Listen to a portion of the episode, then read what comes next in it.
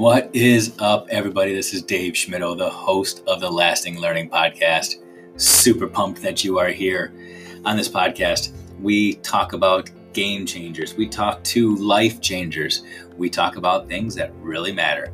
So sit back, listen up, and enjoy lasting learning.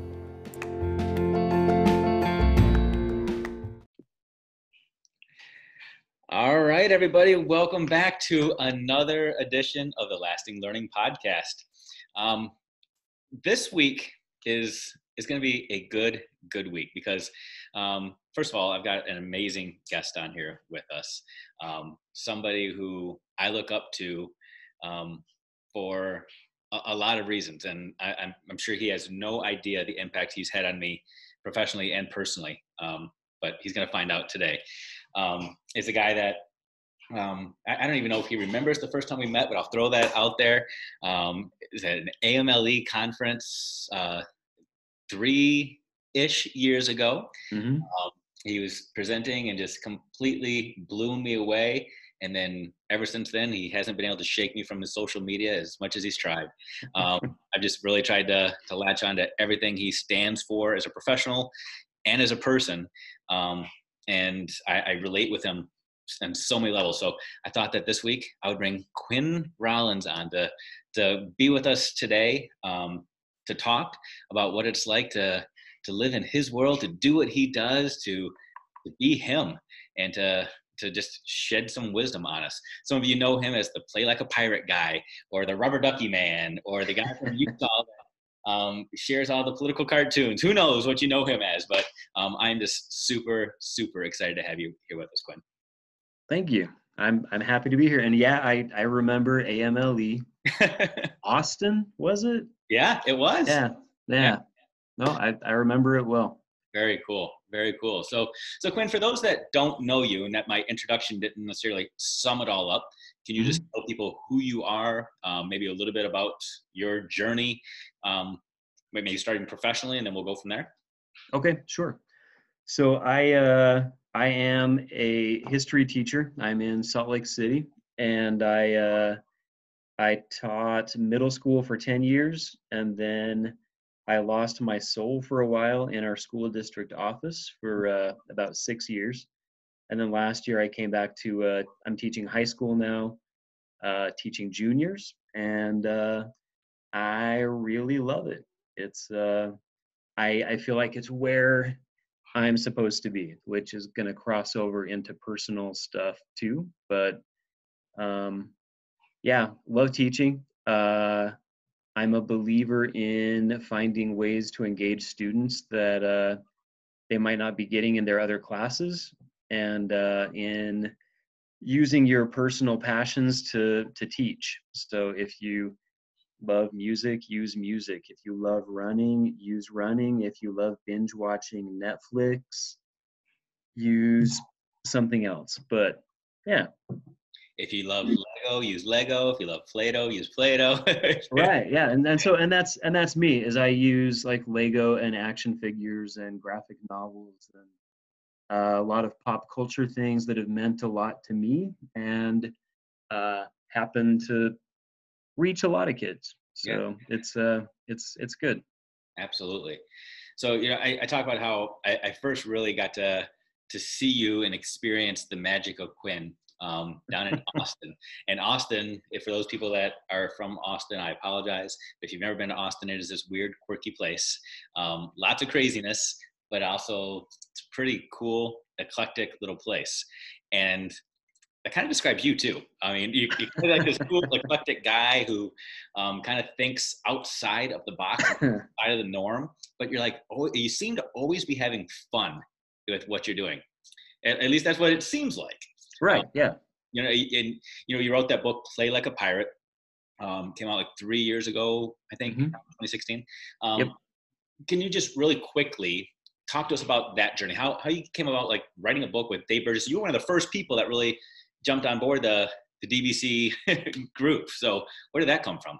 Yeah, so I uh, I was presenting at a national social studies conference in uh, St. Louis probably 2014 2015 and i was explaining some of these ideas that i have and uh, because i'm a twitter addict uh, i had you know tweeted out hey come see my presentation and um, enough people did and started sort of talking about it that dave came and saw the the rest of my presentation and uh, I'm fortunate that he he liked what he saw and he saw something that he thought might make a, a book and so we talked about it. it. was like a year later um, at another social studies conference we talked about it and uh, and figured it out and thank goodness uh, he has a great editor that works with him because uh, yeah it, it takes me a long time to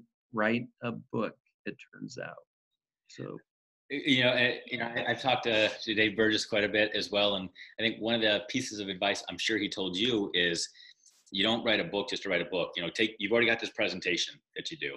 Just basically use that presentation as your guide. Use the turn the presentation into a book. Right. that book, in a way, becomes like your business card, if you will, or right. like a, a rock band today. It would be like their album that they sell, but it brings people to the concert, you know. But it's right. the concert that brings that connection to people, and that I'll be honest with you, that's what resonated with me. I, I saw you in person 1st mm-hmm. and connected and said, "Oh, that's that's a guy right there that's got it figured out." And then I went and, and, got the book, and the book was like that nice little supplement that I use on the, the back shelf that I pass out to people. And right, yeah, but it's it's you as the person um, that really resonated with me. So I, I kind of took that that shift a little bit and talk about you as a person because you opened up the door a little bit. Uh-huh. You said that uh, you kind of lost your soul for six years at yeah. the, the district level. Um, I'm a guy right now. I'm working at the district level, uh-huh. and it gets isolating. It gets lonely. Sometimes you feel like you're playing the game, and yep. uh, you get lost in that bureaucracy. So, talk about that a little bit. Yeah. So for me, um, first of all, I have to say our, our district is lovely and I like the people there and I respect the people I worked with. And uh, for the first few years, I, I really liked and, and loved what I was doing. I got to work with a lot of teachers and, and it was good. But from the very first day I was there, I missed, uh, missed the students, missed the kids.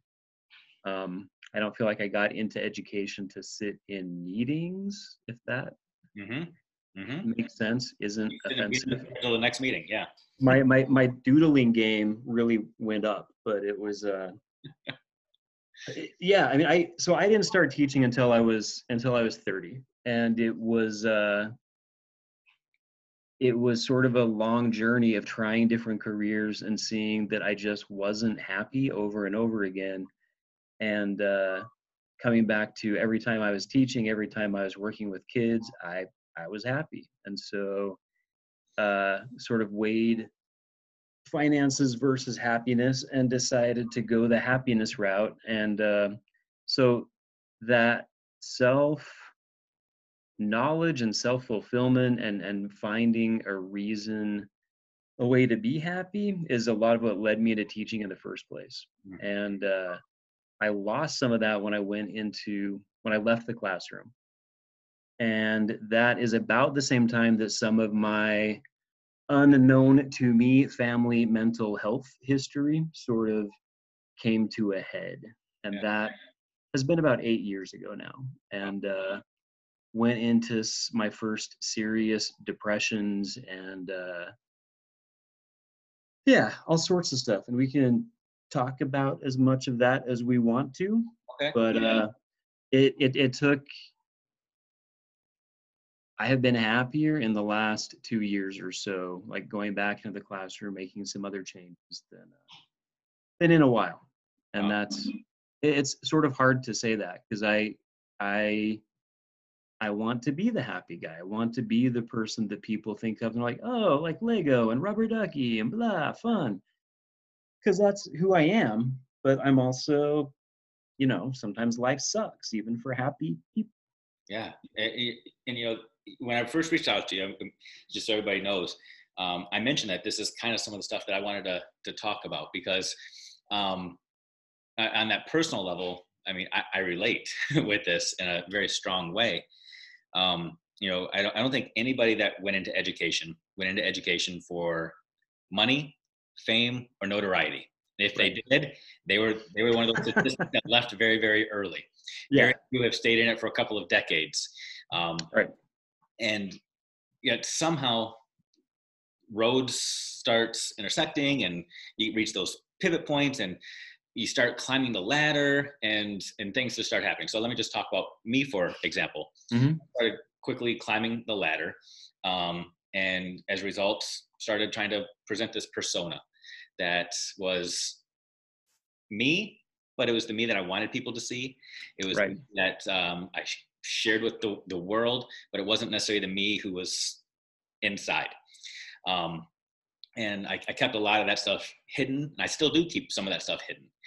Um, as i as i look at at you it, you know and I, I i told you that i, I do some some so, social media cyber stalking of you and you, you're probably well aware of that.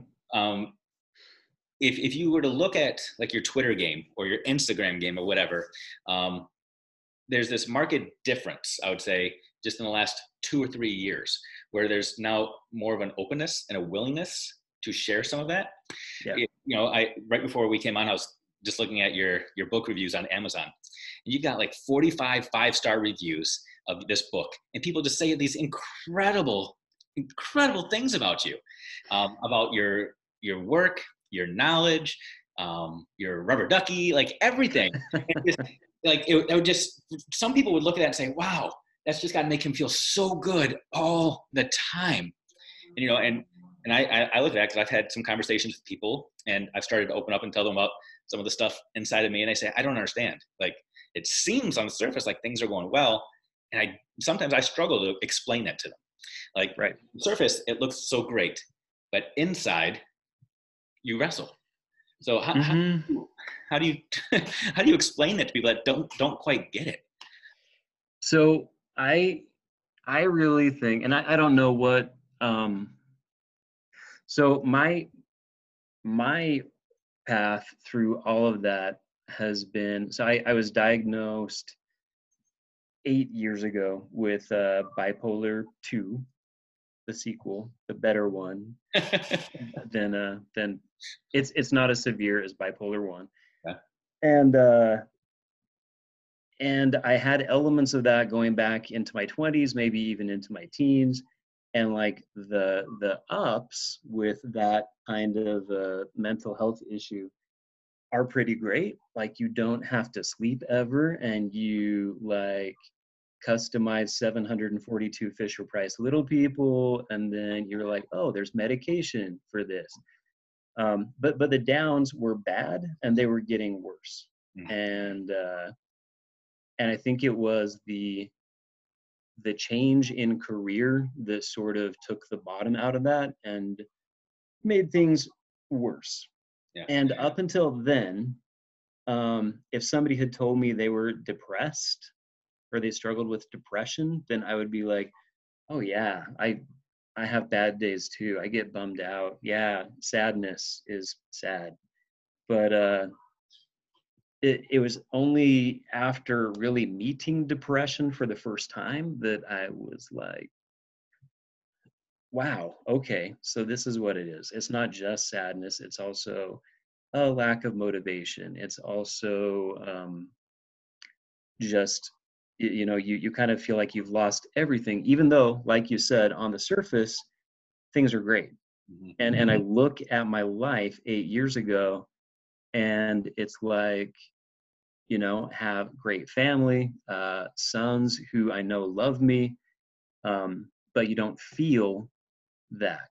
Mhm. Um, I remember when I first started going into trying to find out what was wrong with me. One of my friends who struggled with depression himself said that a doctor diag- or uh, prescribed a dog for him, and so, you know, that's when uh, I got a dog again for the first time since I was a kid, and that dog probably there were times that he saved if saving my life is an overstatement, he saved me a lot of pain because it was like that unconditional love, which I also had from other people in my life, but couldn't see it like dogs like it it broke through. And it's like oh this this needs me and i need it. Him he's my friend he's lucky he's right over there sleeping but um it's a it's really hard to explain to somebody who hasn't been through it. But i do think once you have been through it you have that empathy and you have that compassion and it's kind of on you to when you see somebody going through it to be there for them. Right. and if if it's somebody who hasn't been through it and they're like oh yeah i'm sad too.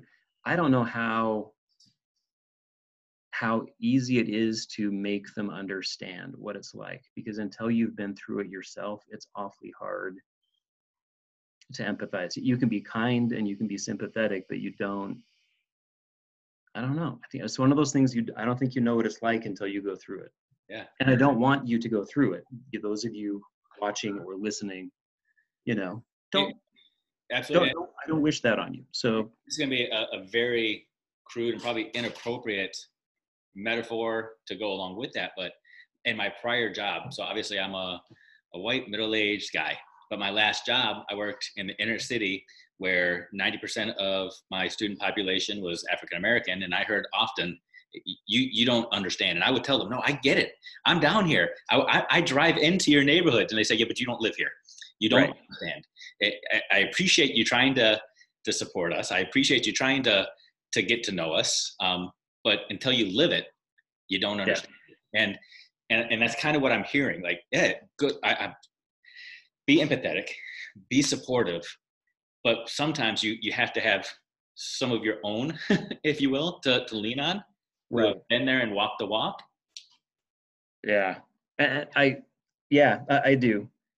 Um, the the other thing that I think with mental health, and and I don't know how much time we want to spend on this. But I think that it's something.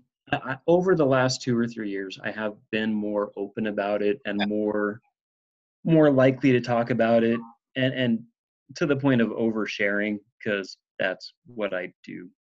But I. uh it- it wasn't until going to my parents and telling them, hey, I just got diagnosed with this, and we're looking at medication, and things have been really bad, really dark.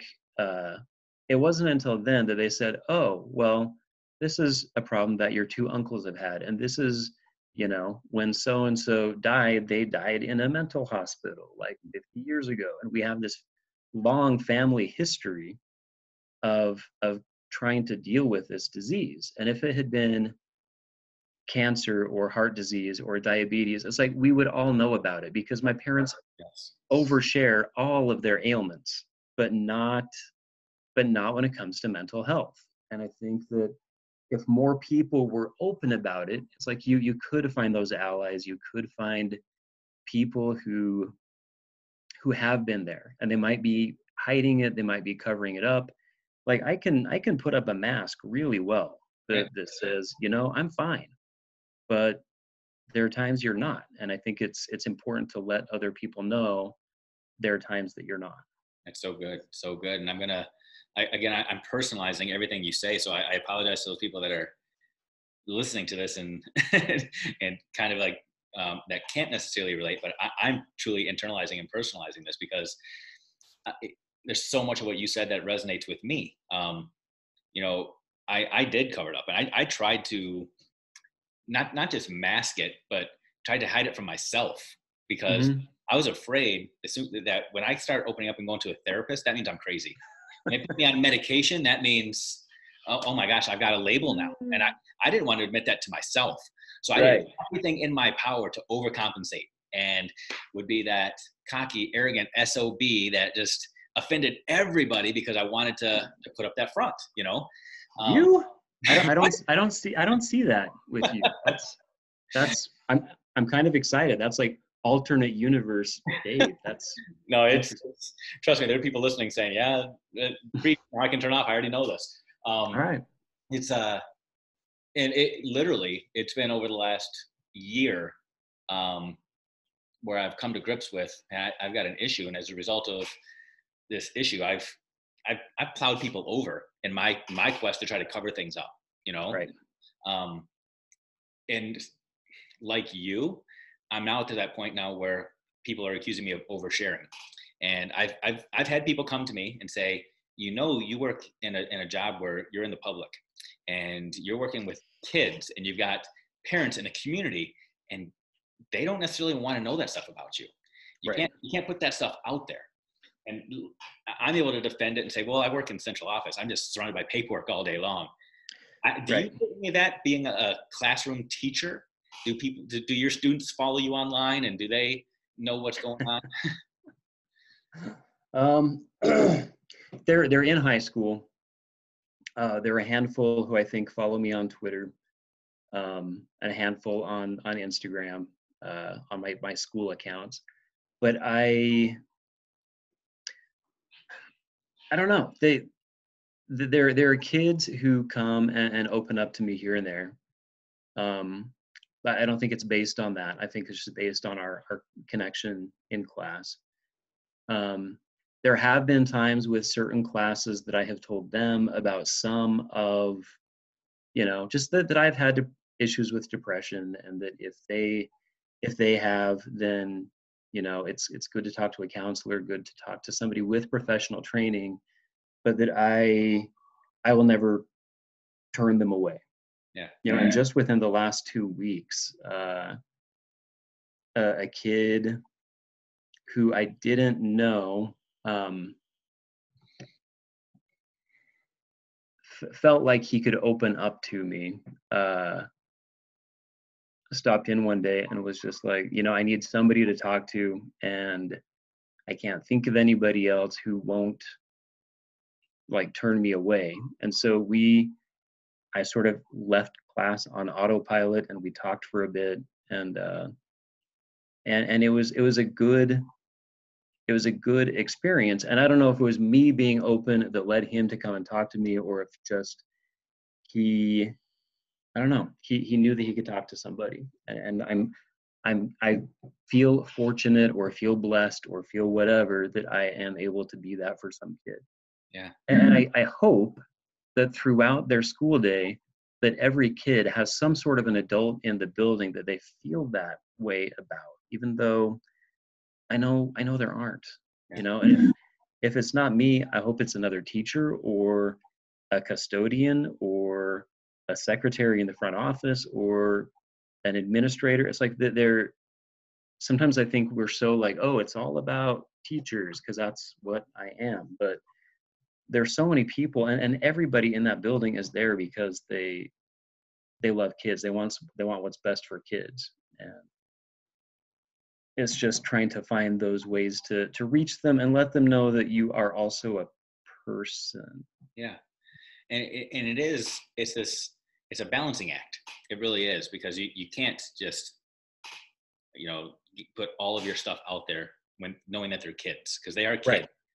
Yeah. Um, but one of the, the things, and I, I don't know if this is intentional on your part or not, but you know, you're, you're the play like a pirate guy. You've got all kinds of, if people go to your website and they, they'll see all kinds of protocols and all kinds of things that they can do in their class so that kids can play and Right. demonstrate understanding and learning. But um, one of the things I just recently did was I took a lot of your, your activities for kids Mhm. and did them with all the teachers in my, in my school district at the Mhm. start of the school year.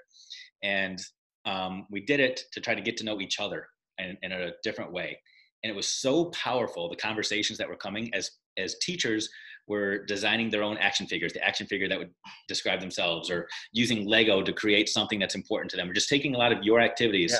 that you use at times to assess um, historical figures or whatever but doing it in a way where uh, teachers were able to connect and open up about themselves that Yeah. not, we're now going to be able to relate on a real level that i think that's what that's what play does is it Mhm. lets people put their guards down it lets them just be open and allows them to open up so i don't know if you you intentionally do that just to help kids get their guards down because i think you have this gift of getting inside of people's heads in a good way and, and kind of tooling around a little bit and trying to see what's really in there do you see that as something that that's a gift of yours I I don't know if it's a gift. Um, I, I I do think it's something that I can see in people, and and I think that I think play does reach a lot of people, and and and then there there are people, there are students, and there are adults who are like, you know, just give me the information. I would really rather just.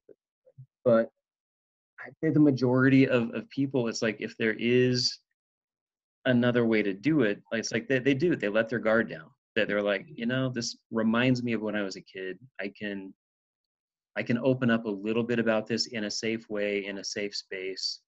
Um, and whether they're doing it as part of a classroom assignment or a kind of get to know you thing where, where they get to talk about themselves a little bit, I think in either of those instances, they're going to that they're going to feel something and, and they're going to and it's gonna they're gonna feel something positive you know like if if i have to be saddled with some sort of label if it associates me with Lego and rubber duckies and uh, action figures and Muppets. It's like there are worse things to be associated with. Right. True story. You, uh, yeah, it's not like, oh, that guy cut me off in traffic. I hate him. It's like, oh, he cut me off in traffic, but his license plate says Kermit. So. hey. Can't be that bad. It was just crazy. Right. Um, yeah. so I'm not messing with him either way. Um, yeah. so now there might be some people that are tuning in right now that are hearing all this and they might be having a thought that this is way across the line because of two things. One, you're, you're encouraging kids or adults to just play in school. Mm-hmm. B, you're talking about a bunch of stuff that we're not paid to talk about, and it's extremely uncomfortable. Just mm-hmm. open the book, teach the book, teach the curriculum, assess at the end of the year, and get it done. That's what teachers are supposed to do.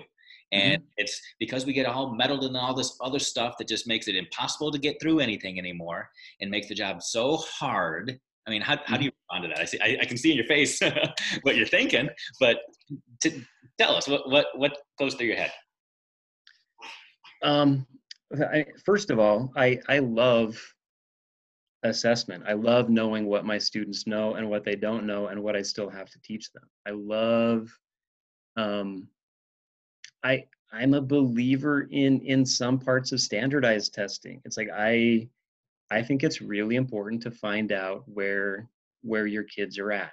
And uh and if I have if if we get like test scores back and I haven't taught my kids anything, then I feel like I'm not a good teacher. I might have entertained them, I might have had a safe, comfortable space for them, but I haven't taught them. And and to me, I am getting paid to be a teacher and that that is really that, that's my priority mm-hmm. but aside from the history everything else in my day is to create uh, a safe space a place where students feel loved a space where they feel safe expressing their own opinions which might disagree with mine uh, a space where they are able to have have a little bit of time with friends now and then. It's like, okay, so while we are designing this Funko Pop together, like I'm using my hands and my mind to do this, but I can also have a conversation with my friends about something that's important to me. Mm-hmm. Um, I have two sons who are they're a sophomore and a and a senior this year, and the stresses they have at school are immense. And I think teenagers, partially social media, but partially helicopter parenting and partially all the stressors we had in our lives when we were in high school. Mm-hmm. It's like they they have a lot on their plates. And sometimes I think their teachers are like, my 90 minutes of your high school day are the most important part of your life. Mm-hmm. And they're not. And they shouldn't be if my history class is the most important part of your day, that's a sad day. Right. you need to, I think teachers, sometimes we need to step back and see it's not all about us. Yeah. You know, it's, it's like my curriculum is important and it's super important and I love my curriculum, but I'm there to teach children. And if they aren't in an environment where they feel like they're safe and are able to learn and their social emotional learning is supported um, then they're not going to learn as much they're not going to learn as fast they're not going to retain it their stress levels are going to be elevated. It's like, yes, you can say all the research says just do your damn job and teach, but all the research also says that students need to feel supported and safe. And I think there are a lot of different ways to do that. And teachers, like some teachers are awesome. I like greeting the kids at the door and a smile and a high five every day. And I'm like, I don't like touching kids, which sounds weird. But anyway, it sounded worse if I said it the other way. But like, I don't have the coordination for high fives and like fist bumps. I would end up hitting somebody. I, but but they they know that they're welcome there, and they know that I love them, and they know that I'm going to tease them, and they know that they can tease me back up until a point, and that's the point where you're like, okay, we're done here. Let's let's go back to the 13th Amendment. Okay, there we go. But yeah, so I no, I, I agree with the people that say that, that that that is what I'm being paid to do. But I think that the most effective way for me to do that is to engage them with humor and with some pop culture and with some things that are relevant to them that will let them let their guards down so that I can get some history in there. It's good. Yeah, you know, you said a lot in there, um, but it comes down to that that relationship piece. And you, you talked about like the high fives and the fist bumps at the door, and that stuff is all great for people. But I think it's important for people to remember that if you do it just because somebody else is doing it, basically all you're doing now is following the next script. You know, it's right. somebody else has told you to do it. Now you're going to do it. You still have to be true to you. Um, if right. you if you are into the high fives and fist bumps and hugs, go for it. Go all in. But you got to be true to who you are because a relationship is two ways. You you have to be true to who you are in front of the kids and whoever you're with, and you also have to open them up to be real to you. And you talk about pop culture and things being relevant to them. Um, how do you stay in tune with what's relevant? Because a lot of your, how many of your kids know who Kermit is? before you introduce it. they, they know who he is, but they're like, oh, my parents love that, or my, you know, my great grandpa liked the Muppet Show. It's like, dude. Um, I, part of it, honestly, there are some things that I go to my to my sons, and I'm like, what's uh, what's Fortnite? What's which was all last year. It's not. It's no longer relevant. But like I, I, I pay attention. I mean, right now my sons are in high school, so I pay attention to what they're doing and what they're interested in. But also, it, so so because of that, it's like one kid yesterday, the other day had a like a fort, not a Fortnite, an Overwatch backpack, which is another video game that my sons have been playing, and uh, so because I knew what they had been playing, I was able to talk to him about like you know what's his favorite character that he likes to play and i'm like oh i actually know that one and like we we were able to talk about stuff like that. Um i am interested in a lot of the same pop culture things um you know like i i can have a conversation with anybody about any superhero movie and and um yeah so i but it has to be stuff i'm genuinely interested in like if it's their music they can talk to another teacher about their music because I don't care. And I tell them that, you know, I, am like, mm, I'm not not interested in your terrible music. And then they're like, oh, Rollins. it's true. But you're real. Go, go get me some food. Yeah. That's awesome. So good. So good. So, I, I, mean, we covered a lot. I feel like we went down some some rabbit trails and came back out. And um, I over time I left, I got a whole script of things I, I wanted to get to, and some things, most of it we did. Um, but I guess the, the last thing I, I want to hit on, and it's going to feel like a, a, 180, but I think it's an important piece to all of this. Yep. Um, two important things that are related. Um, one, you're a male teacher. Two, you're a male who's talked about depression and mental health um, concerns and um, typically in America we talk about how um, white males are privileged and we yeah. have lots of advantages. But I would argue in both of those regards, being a teacher and being someone who is opened up to to mental health concerns and struggles, um, there are some definite stigmas attached. Mm-hmm. Um, do you, do you recognize those? Do you feel those? If so, what's your response to it?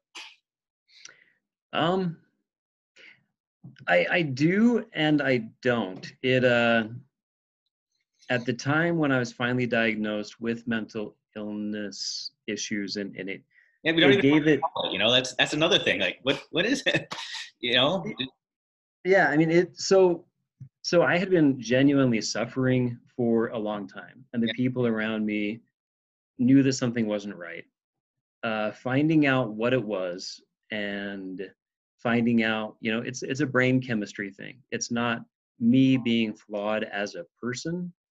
It is that i have some brain chemistry that's pretty effed up and i need some medication but the medication is there.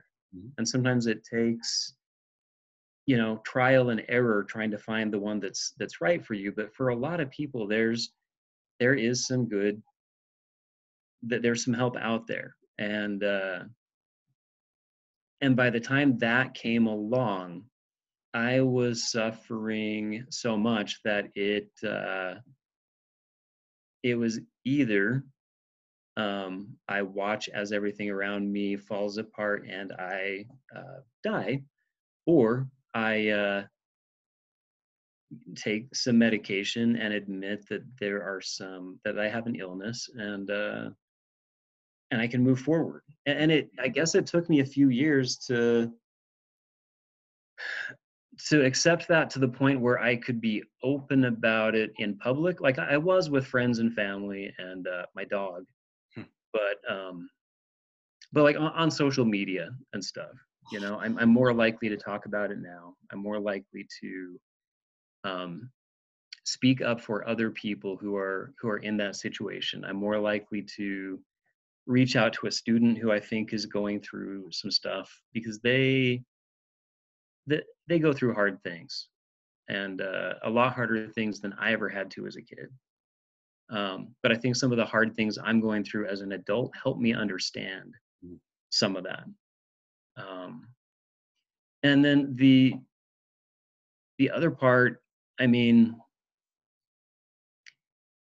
I don't know. I, I think being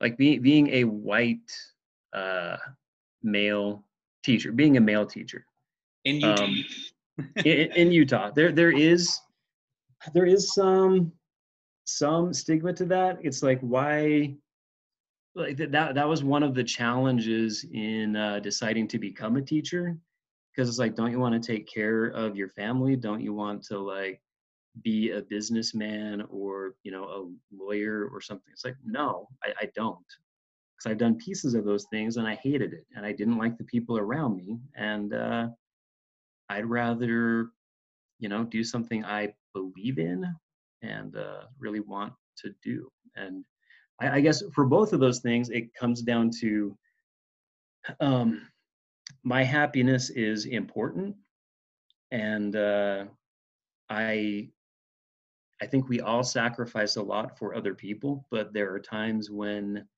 um, you have to take care of yourself, and uh, that is going to help your mental health more. It's going to help your students more. It's going to help your own offspring Mhm. more. Those kids you made that time, like it's going to help them. You're going to be better at everything you do if you take care of yourself and just yeah but doing that without being selfish Yeah. so that's kind of a balancing act so Yeah. And convincing yourself that what you're doing is not selfish. Um, Mhm, that's, that's a struggle. It really is. a Mhm. You know. mhm. Oh, um, uh, all, all I can say to you right now is um, thank you. this is um, this is a conversation that personally I- needed. Um, you know, I, I was I was craving having this conversation just um, as as a as a man having somebody else to be able to reach out to and really talk to. Um, and it, it's one thing you know you can text people and people send you the little the hearts and say I got you, I got your back, and all that kind of stuff. But Yeah. um, just being able to talk to a real person is it's powerful, and I, am really, really, really hoping that um, other people out there are going to hear pieces of this and just latch onto it, and um, and it, it, can have some powerful change um, take place in their lives. You know, as, as, teachers, we're about changing destinies. We're about changing mm-hmm. generations, and um, I'm I'm believing right now that this conversation is not just going to help kids. There's a lot in here that's going to help kids, just in terms of mm-hmm. passion. But I'm a firm believer that a lot of what was said today is going to change generations to come, just because of the adults that hear it and uh, take some action to to help themselves out as well. So, so I, I appreciate your honesty, your transparency, um, just your your willingness to, you know, when I reached out to you and said, "Hey, you want to talk to us?" You're like, "Yeah, I'm in. Let's do it." It's um, without hesitation, no no begging. It was just yeah. I appreciate that. That's that's awesome. No, I think it's I think it's important, and and I mean I'm I'm not I'm clearly not a professional, almost anything, because I I'm I'm a I'm a teacher, but I uh yeah I mean there there's help out there I think is is was the important takeaway for me, and uh, you know I did medication first, and then it wasn't until this last January that I did any talk therapy because mm-hmm. I was like, I don't have issues. I just have, you know, my chemical imbalance. But it turns out sometimes you need to talk about stuff. Right. So. And, and as a guy, that's the part I hate the most. hate, mm-hmm. it, I hate it. I hate mm-hmm. talking. I hate it. I yeah. love talking like if I've got a, a, a platform, I just want to go out there and like just uh, show people how smart I am and how brilliant I am. But when I've got to start talking through stuff and feelings and all that, uh, right. uh, hate, hate, it. Well, and and I think we're we're raised. I think men are raised to uh, bury their feelings. At least that's how I was raised. Yeah. So it's like you know, the end of a Pixar movie, I would feel an emotion, but other than that, it's like why, why bother with feelings? You know. So, but it's uh, yeah. And then once you know, kind of like this, it's like once the therapist opened me up, it's like he's like, okay, our hour's up. I'm like, no, I'm still talking. so you're my person. yeah. Yeah. That's awesome. Yeah. Uh, but again, thank you. Thank you so much. You're um, welcome. Thank you. I, I have a feeling this is going to open up doors for people. So I'm just going to encourage people to look you up. Um, I look up your website, number one, to just get to see some of those activities and who, who you are as, as a teacher. Um, look up your book, Play Like a Pirate. You are all, all over the place and then start following you on social media um, because yeah. you you are a funny dude. um, I am a funny funny dude. Yeah. You are. You're a funny dude. Um, I am. And you are um, venturing into the political waters a little bit here, and I, I like it. You are willing to say what you're thinking, and uh, you always do it in a comical way, though. So even if people from disagree, they they still have to chuckle a little bit. So um, I encourage people just to check you out on, on social media and become a cyber stalker um, from a distance. Um, and uh, yeah, just follow follow Quinn Rollins because he's he's an awesome dude. So, anything else you want to say before we wrap it up here? I don't think so. I I, I appreciate this. I this is I think this is a good conversation that I think some people don't have somebody to have the conversation with conversation. So yeah, hope hope it will help some people. Awesome. Well, thanks again, man. I, I appreciate it. Yeah, thank you.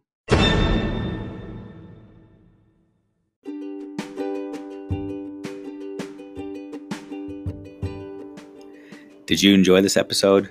I hope so. If you did, feel free to keep listening by subscribing right now to the Lasting Learning Podcast and get new episodes as soon as they're released. Interested in knowing more about me, Dave Schmittou?